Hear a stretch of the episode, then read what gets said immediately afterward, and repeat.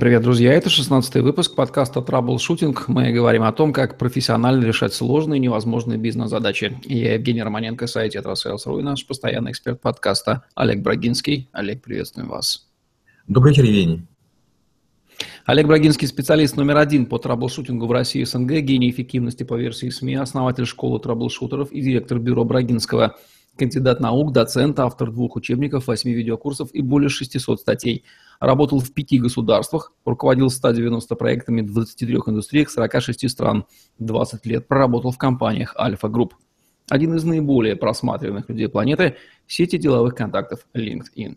Говорим сегодня об эффективных деловых играх. Начнем со знаменитой фразы из русской оперы. Фраза «Что наша жизнь? Игра. В чем ее истинный смысл? А, было время, я, а, учась в Киевском политехе, а, начал писать э, компьютерные игры. Одну, вторую, третью. И чем больше я их писал, тем больше думал, боже мой, они же так похожи на нашу жизнь. Естественно, тогда мы использовали хакерские методики, мы изучали чужие программы, чужие игры. Но там были такие вещи, которые обычно непонятны. Допустим, аптечка – это здоровье, или стамина – сила.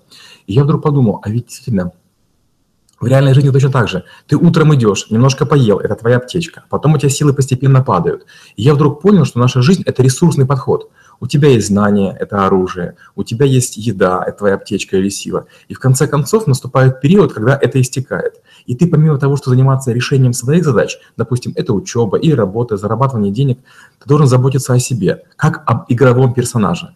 Вот так для меня впервые игра стала частью реальной жизни. Тогда что такое игра с точки зрения реальной жизни? С точки зрения реальной жизни игра – это абстракция. Кажется, что мы берем какое-то безопасное пространство, допустим, какой-нибудь офисный зал или какую-то переговорную комнату. Участникам говорим, что вот все, что находится в этой игровой комнате, это ваша вселенная, начинайте действовать. И все понимают, что это а, пространство безопасное, б, ограниченное, и с, что других транзакций внешних нет но это упрощение. Хоть мы живем в большом мире, хоть мы контактируем с большим количеством людей, честно говоря, транзакции необычные у нас бывают только с вирусами, когда кто-нибудь кашлянет или возьмется руками э, за дверную ручку. Потому что хоть мы и находимся во многообразии людей, обстоятельств и времен, мы контактируем с одними и теми же людьми, в одних и тех же э, находимся треках, дорожках, и мало, мало что меняется изо дня в день. А что такое реальная жизнь тогда с точки зрения игры? Э, с точки зрения игры, реальная жизнь – это игра с чуть большей степенью неопределенности. А в реальной жизни нет ведущего, который может одернуть, попросить взаимодействовать другим способом. Жизнь опаснее, жизнь тверже. Ну а с точки зрения тогда законов, процессов происходящих, получается, что водораздел между ними – настолько тонкий, что иногда непонятно, где игра, а где жизнь, а где, где то, что переходит, одно переходит в другое. Получается так? Да, я бы с этим согласился. Э, часто жизнь учит, как играть в игру, но еще чаще игра учит жизни. Почему? Потому что в жизни мы делаем многие действия слишком необдуманно, слишком просто, неосознанно. А когда мы играем в игру, мы стараемся выиграть, мы понимаем, что цель. Вот водораздел этот тончайший, который определяет игру и реальную жизнь, это понимание цели, ценности, цены и то, за что мы боремся. Допустим, в реальной жизни спорят два человека. Они спорят просто так, цели у них нет. Была бы эта игра, они бы или А, не спорили, либо Б, стремились бы достичь чего-нибудь. А так они в реальной жизни играют в игру, не достигая при этом цели. Деловые игры для чего они являются эффективным инструментом? Для каких ситуаций, каких задач? А, ну, все знают, что я такой долгое время был а, строгий, а, занудный, такой очень схематичный, механичный, но раз за разом у меня возникали необходимости проводить деловые игры. Классическая ситуация. Есть э, некий стартап, об этом у нас будет с вами скоро тоже подкаст. Или есть некая э, ситуация в компании, и мне говорят, ты понимаешь, вот тебя пригласили провести нам мастер-класс или тренинг, или процесс изменить, но проблема не в компании, проблема в собственнике, в акционере, а в, в том, что конфликт есть между супругами, акционерами или между тем, что там две-три семьи. Вот их бы как-то подкорректировать. И ты понимаешь, о, то есть процесс в компании можно не трогать, нужно подкорректировать поведение людей, которые этой компанией занимаются. И вот тут как раз нет ничего лучше, чем игра. Ты же не можешь сказать человеку, что ты делаешь что-нибудь не так. Во-первых, он тебя нанял за большие деньги. Во-вторых, он уверен в своем превосходстве. В-третьих, если ты это сделаешь, но будучи честным, он подумает, что ты дурак, и тебя прогонит, выгонит. То есть ты и проект не сделаешь, и деньги не заработаешь, и не оправдаешь доверие. Поэтому игра – это один из лучших способов корректировки людей, которые с тобой сравнимы по уровню или выше в иерархии той компании, в которой ты находишься. Такой тонкий способ показать им сущность происходящего, чтобы они не обиделись. Да. Деловая игра – это всегда коллективное предприятие или есть деловые игры из одного человека или игры с самим собой, может быть, делового характера? Бывает и так, и так. А, я не являюсь на таком коучинге. Меня много раз пытались этому обучить, но как-то вот мне коучинг не заходит. Как-то мне это кажется слегка натянуто, слишком мало теории, слишком много манипуляций. Но я, бывает, использую деловые игры, э, коучинговые или похожие, часто механику придумываю сам. Я играю с человеком с сознанием. Я расщепляю сознание человека на две-три сущности и играю с каждым из ним или их между собой объединяю. А, это, это успешно, это работает, вот э, это эффективно. Коллективные игры тоже хороши, но там есть свои опасности. А, коллективные игры – это А про взаимодействие, но Б – это еще и про обиду. В каждой деловой игре, к сожалению, бывают выигравшие. И вот как раз тот, кто выигрывает чаще в ходе деловых игр, вот их начинают не любить. И даже бывает такое, что я подхожу в ходе тренинга и говорю ребятам, знаете, что вот, вот уступите другим, иначе вот вы выигрываете, вы достигнете всех игровых целей, а в реальной жизни проиграете. Оно того не стоит. Чему способны эффективно научить деловые игры их участников? А, первое, они помогают проявить реальность. Ну вот у меня такая есть игра, я сажу людей за стол, даю им разные роли, и они складывают какое-нибудь оригами. Ну, например, самое простое – это самолетик. И вдруг большая компания, крутые топ-менеджеры, занимаясь крайне простым делом, вдруг понимают, что такое простой, что такое потеря, что такое излишнее качество, что такое э, малый контроль. Ну, то есть это прекрасный способ на простейшей механике показать людям их ошибки в реальной жизни. Причем говорить ничего не нужно. То есть если дать им паузу, если им показать, где потенциальная ошибка, даже если они будут с ней сопротивляться, они все равно уроки извлекут. Пример деловой игры, направленный на повышение эффективности коммуникации между людьми. Таких игр много, но простейшая из них, я почти не использую ее, но простейшая. Это вы берете группу людей и даете первому из них прочесть некую заметку в газете. Он читает. Это должна быть заметка на 2-2,5 тысячи а, знаков. После этого человек на ушко пересказывает другому человеку. И все это, допустим, мы снимаем видеокамерой. И получается, что со временем ситуация искажается до безумия. То есть от начального сообщения к финальному ничего не доходит. И вот, опять же, чем интересна игра? Можно одну и ту же игру использовать в разных механиках. Почти все понимают, что есть потеря передачи смысла. Почти все понимают, что от предыдущего много зависит. Но мало кто понимает, что больше всего зависит от того, кто статью прочел первым. Чем меньше деталей, чем больше схем он даст, тем лучше эта задача доходит до финала. То есть, как правило, задача плохо исполняется финальным исполнителем, потому что ее плохо поставил генеральный директор или главный акционер. И вот это обычно потрясающее откровение для большинства. Пример деловой игры, направленный на повышение сплоченности команды в достижении цели. Сплоченность. Есть такой прием, есть такая игра, когда команды должны за что-нибудь бороться. Например, э, стоит большой зал, в зале есть, допустим, 20 столов. За столом сидит по 5 или по 10 человек. И есть задача вовлечь всех э, в свой круг. И вот люди начинают бороться, каждый там пытается за одного человека бороться, и в конце концов вся игра занимает вот все пространство тем, что некоторые пары кого-то перетащили, но в целом расстановка сил совершенно не объединилась. Но бывают компании, которые в ходе игры доходят до того, что, подождите, весь зал может быть нашим столом, они все объединяются в единый стол, и все одновременно выигрывают за счет сплоченности. Это потрясающе, это здорово. Это прям такой инсайт, прям, прям видно, как они меняются, прям в секунду. Пример деловой игры, направленный на демонстрацию неприятного такого свойства, как излишняя личная конкуренция, соревновательность, которая очень сильно снижает и личную эффективность человека, и результаты целой команды. Есть такая у меня игра, я ставлю 4 э, человека в крест и говорю, коллеги, вы начальники, в центре ваш подчиненный. Ну, допустим, там четыре начальника, любых. Начальник финансов, начальник HR, начальник логистики и, допустим, там финансовый директор. А посередине айтишник. Это человек, который делает очень простую какую-то операцию. Настраивает вам компьютер, ноутбук или принтер. И я им раздаю карты случайным образом. И вот в зависимости от того, какая выпадает карта, человек, стоящий в центре, он делает шаг либо влево, либо вправо, либо вперед, либо назад. Четыре масти, четыре направления. И вот когда они карты берут, они сначала полностью их озвучивают. И в конце вдруг оказывается, что за длительный период, минут за 10, этот человек бедный исходил все вокруг, но никому из начальников не подошел. Я говорю, подумайте, почти всегда они догадываются, что им нужно согласовать некую стратегию и начинают некоторые ходы пропускать. И тогда к ним подходит этот айтишник к каждому и ремонтирует им виртуальный компьютер.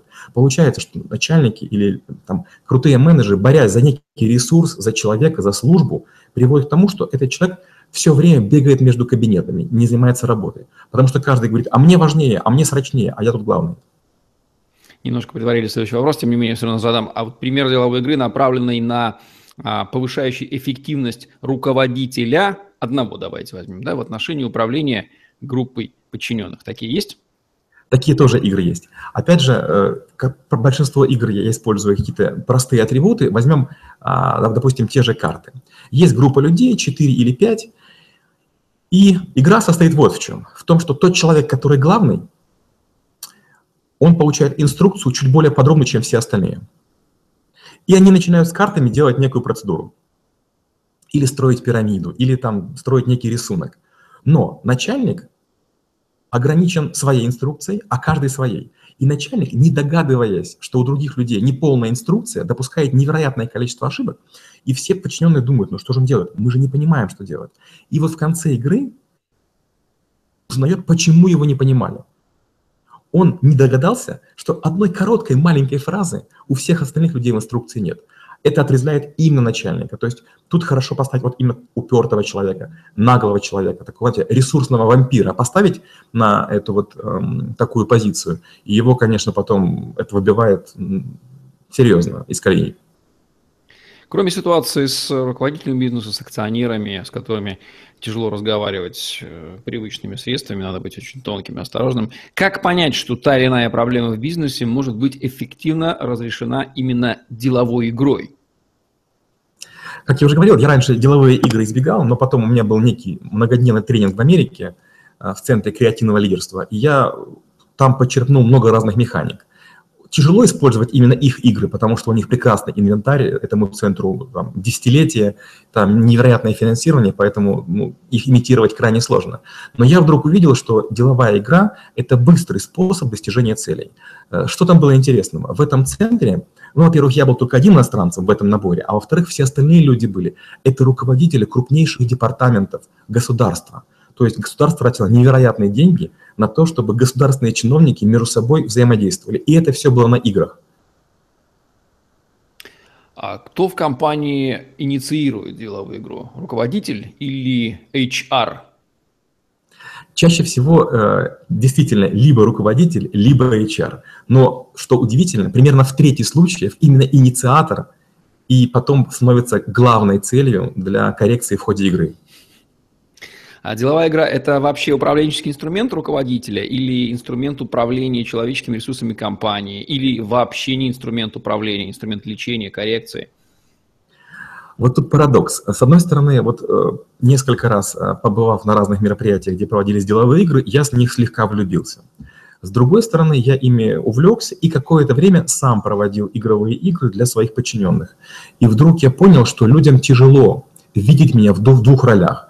То я жесткий начальник, требующий результата, то я мягкий, корректирующий такой подказчик. И я понял, что нет, все-таки этим должен заниматься профессионал. То есть я для своих людей уже этого не провожу. Я доверяю это делать специалистам. То есть лучше для одной аудитории играть как можно меньше ролей, чтобы у людей не было смешения чувств. Есть ли игры только для руководителей или только для подчиненных? Да, такие игры есть. Ну, что является игрой для руководителей? Игрой для руководителей является конфликт интересов. И, например, это деловые переговоры. А, например, есть такая игра, называется «Синяя-красная» или там «Красная-черная». Это когда за каждый из ходов а, несогласованных одна из команд или один из руководителей получает много минусовых баллов. Но есть единственный маленький такой э, для обоих игроков или обоих команд э, плюс в случае там некоторого события. И вот пока э, пытаются конкурировать два руководителя или две команды под их руководством и действовать несогласованно, они все проигрывают, жесточайше проигрывают. Эта игра нацелена на то, что иногда можно победить только договорившись. То есть, если ты пытаешься получить больше, чем другой, ты можешь жестоко проиграть. Для подчиненных тоже есть такие игры. А подчиненные часто пытаются использовать начальника, использовать компанию для достижения своих целей. Они там, не, не целенаправленно используют ресурсы. И вот когда ты их ставишь в ситуацию, при которой вы можете себя проявить лучше, они вдруг понимают, а, нас обманули, но мы не поняли. Они вдруг начинают обычную работу делать сверхбыстро, и оказывается, что эта скорость в 3-5 раз быстрее, чем они работают обычно. И они говорят, а, так вот в чем дело. Да, мы так знаем, что мы можем много работать. Мы-то хотим слегка отдыхать. Ну и все как бы выплывает наружу. Какие неожиданные вещи, открытия, инсайты или решения могут быть открыты именно в результате деловой игры? А в деловой игре есть, как правило, много интересных открытий. Первое – это то, что хорошие идеи предлагают молчаливые люди, а аналитики. Это люди, которые могут дать хорошее решение – но часто команда их забивает, потому что им не хватает коммуникативности. Для команды это сигнал, ребята, вы не слышите умных людей, а для этого человека сигнал, твой голос слаб, ты себе не уверен, поэтому ты не можешь ничего доказать. Второе, бывает так, что вдруг всплывает а, такое понимание, что некто, кто обычно является спасителем, это всего лишь посредник. Человек, который трактует чужие идеи и отдает громко команды. Третье, игра часто показывает что проблема в компании не в процессах, не в ресурсах, а в том, что конкретные люди между собой не разговаривают. И если в ходе игры их подружить, заставить их взаимодействовать, со следующего дня компания говорит, а вы знаете, все, у нас все хорошо, все заработало, мы не всем понимаем, что, что изменилось, но вдруг все работает быстро, спасибо, к вам претензий нет, мы довольны. Может ли в результате деловой игры стать очевидным тот факт, что формальный руководитель и не, не руководитель-то вообще? Это почти всегда происходит. Это такая запланированная опасность, и поэтому выхода есть два. Если целью деловой игры является именно протрезвить э, этого руководителя, то мы доводим это до абсурда, доводим до его состояния жесточайшего стресса. В том случае, если нам говорят, что вот такого-то человека пощадите, что мы делаем? Мы ему помогаем, мы ему подсказываем, мы чуть-чуть правила видоизменяем, чтобы ему было легче. То есть мы, мы заботимся о сохранении его лица. Но почти всегда начальники плохо себя проявляют при подчиненных. Первое. В реальной жизни они могут топнуть, крикнуть, гаркнуть. Второе. Они не взаимодействуют со всей группой. Третье. Они работают на том, что зажимают информацию. А в ходе игры информация у всех обычно одинакова. И весь коллектив стоит перед тобой. И поэтому весь твой процесс мышления, он на виду, и обычно это очень блеклое зрелище. Таким образом, можно, наверное, с помощью деловой игры, конкретной деловой игры, показать конкретному человеку конкретную проблему, которую он в упор не видит, но вот надо ему корректно ее продемонстрировать. Тогда мы берем конкретную игру, и результат гарантирован. Понятно. А может ли выясниться, выясниться в ходе деловой игры, что кто-то из подчиненных давным-давно перерос этот статус и, в принципе, уже давно может быть руководителем? Вот с этим тоже парадокс. У меня такое было неоднократно. Знаете, есть такой анекдот – идет э, мужчина по улице, вдруг к нему подходит китаец, тепло обнимает и говорит, слушай, мужик, это я шил твои джинсы. Вот так бывает и у меня в жизни. Ко мне подходят незнакомые люди и говорят, вы знаете, вы у нас проводили игру в таком-то дремучем году, году в таком-то далеком городе. Сразу же после игры я понял, что я могу больше, чем многие мои коллеги и мои руководители. Я уволился, теперь у меня бизнес, и там чуть ли не ваша фотография видно над моей кровати. Я говорю, ничего себе. А может ли в ходе деловой игры выясниться, что кто-то вообще занимается в жизни не своим делом, и всем будет лучше, включая его, если он уйдет из этого коллектива и займется чем-нибудь другим, что больше лучше ведет к его цели? покинет коллектив. Да, такое тоже часто бывает. В первую очередь это бывает с людьми, которые долго засиделись. Это люди, которые зажимают информацию. Это люди, которые задерживают процессы. И они пытаются потом в игре себя демонстрировать так же, то есть такой же вес переговорный иметь, также говорить медленно, спокойно, и вдруг их начинают перебивать, и вдруг их команда отторгает, и вдруг на них внимания не обращают. И, и в ходе игры все подпят. А вот это ведь тормоз. А ведь это проблема. Мало того, бывает такое, что даже когда я прихожу к HR или мы согласовываем э, схему игры, бывает такое, что даже акционер видит, что когда мы начинаем игру прорабатывать, hr или тренер, который заказывает, даже он не тянет. И мне даже бывает, меняют исполнители говорят, вы знаете, мы уволили нашего HR после того, как мы увидели, как он общается в ходе подготовки игры. Или главного маркетолога, или главного айтишника, или главного безопасника. Можно сказать, что а, и в реальной жизни, и в игре люди все равно паттерны поведения одинаковые, и игра именно для того и нужна, чтобы создать те условия, в которых эти паттерны станут очевидны, и их деструктивный эффект именно этих паттернов, потому что они проявятся, всем станут очевидны, и очевидным станет их вред, который наносится в реальной жизни, где он обычно не замечается. Спасибо, отличный вопрос. Вот как раз этот вопрос, а, если бы вы не задали, я в конце его сказал, что вот есть такая еще фишка. А, когда мы говорим просто деловые игры, это звучит слегка забавно. Но есть много механик, например, assessment. Мы об этом с вами будем говорить в подкасте а, про эффективный персонал. Assessment – это деловые игры для руководителей – когда мы имеем 5, 6, 8 руководителей, которые мы должны нанять для работы на какой-то другой территории, в другой стране, на ином континенте, у нас с вами, допустим, есть сутки для того, чтобы там из 8 или 15 человек выбрать нескольких. И деловые игры – это один из лучших инструментов. Почему? Потому что никто из нормальных людей, ни Штирлицев, ни Джеймсов Бондов, не способен более 40 минут-часа держать некую заготовленную мину. То есть при большом давлении, при высоком темпе люди раскалываются, и, как вы правильно сказали, они демонстрируют истинные паттерны и себя проявляются, то есть через полдня очень видно, наглядно, явно всем одновременно, кто есть кто. То есть игра – это способ показать, продемонстрировать, выявить, кто есть кто, кто есть настоящий, снять маски, можно так сказать. Отличная фраза – снять маски. Какими количественными параметрами можно измерить эффективность деловой игры, если таковые существуют? А, ну, мы уже с вами не, говорили неоднократно, что я не берусь за то, что нельзя измерить, потому что если нет измерения, нет результата. А довольство человека, ну, это слабое утешение, все-таки я математик, если нет дельты, плюс или минус, эта задача становится неинтересной. А обычно деловая игра – это инструмент. А обычно ставится некая задача конкретная задача, допустим, ускорить э, выпуск такой-то продукции или изменить способ обслуживания клиента на какие-то параметры. Это может быть быстрее вынос первого блюда в ресторане, это может быть быстрее заселение или уборка в номере для гостиницы, это может быть что-нибудь связанное с, с АЗС, а, с аптекой, с чем угодно. Поэтому всегда сначала мы смотрим на процесс, потом строим игру, потом думаем, а что же мы тренируем – что же мы улучшаем и как это отразится в реальной жизни. Ну, скажем, если мы говорим про телемаркетинг, об этом, наверное, тоже с вами будет подкаст, бывает так, что деловая игра ускоряет команду на следующий день в полтора раза. И этот эффект сохраняется 2-3 года. А какими качественными параметрами, признаками изменения состояния системы, опять же, не обязательно измеримыми, можно измерить эффективность деловой игры? А, есть, опять же, явное измерение. Это либо время чего-то, время работы, время простоя, время посреднических операций. Это время задержки. Это но лучше всего это количество задействованных людей. Вот если мы с вами будем говорить подкаст «Процессная эффективность», одна из, один из источников потерь, фабрика потерь, это задействование, задействование в работе руководителей. Скажем, есть один человечек, у него есть руководитель, он ему работу передает. Дальше два руководителя между собой работу передали и третьему человечку. Но вот если между собой эти люди будут напрямую общаться по горизонтали, все будет быстрее. Поэтому очень часто в ходе игр мы уменьшаем количество начальников в процессе, мы уменьшаем количество ролей, количество суммарного времени задействования начальников и ожидания их реакции.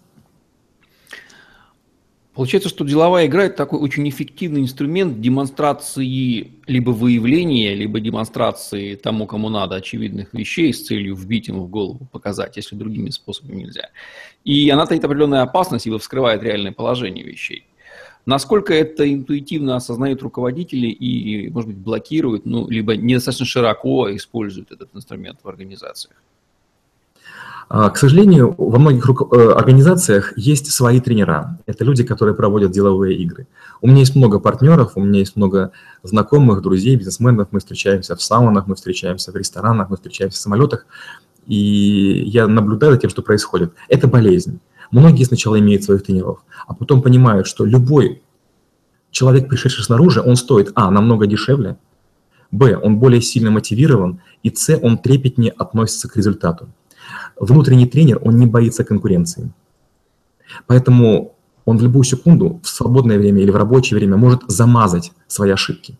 То есть любые, снивелировать, а, снивелировать свои погрешности. А вот внешний тренер этого лишен. Поэтому внешний тренер в первую очередь думает не о прибылях, а о последствиях, чтобы не стало хуже.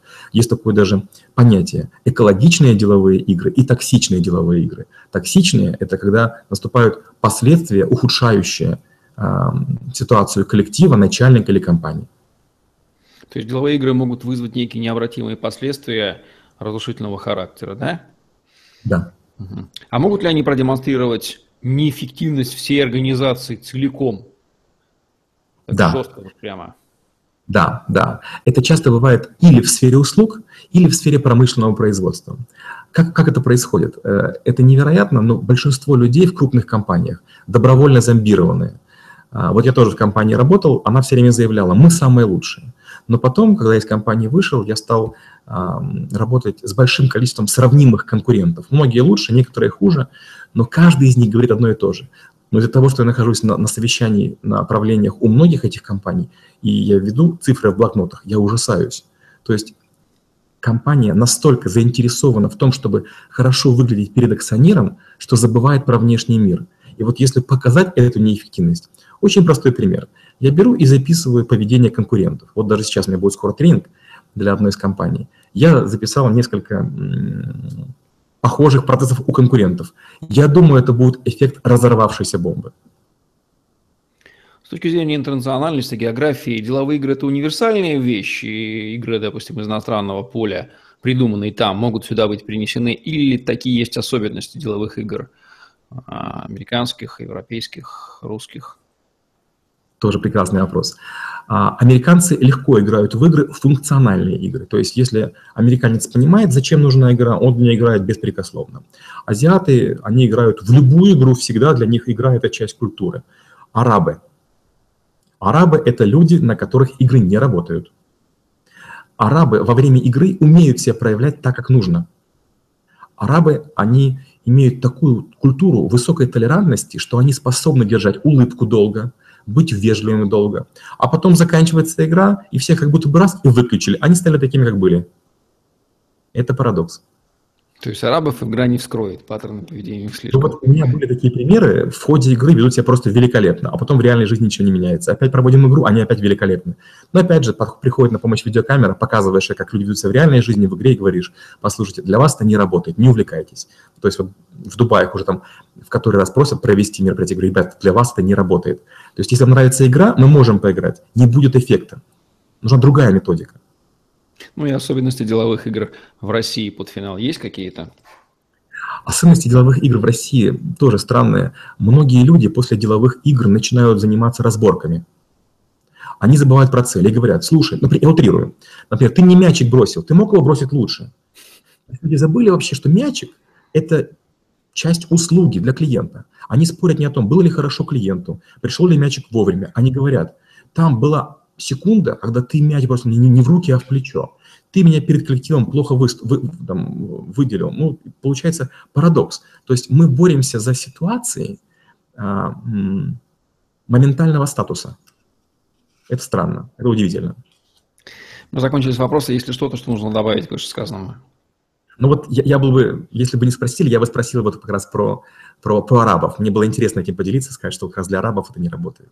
Что ж, будем знать, кто такие арабы. Спасибо, Олег. Будем завершать наш сегодняшний выпуск подкаста «Траблшутинг», где мы говорим о том, как профессионально решать сложные невозможные бизнес-задачи, в том числе и с помощью деловых игр. Олег Брагинский и Евгений Романенко были с вами. Лайк, комментарий, Tetrasales.ru, YouTube и Podster вам в помощь. Хэштеги Брагинский, Tetrasales для поиска контента в интернете. На сегодня все. Всем отличного дня. Оставайтесь с нами. До новых встреч. Всем пока. Спасибо и до встречи через неделю.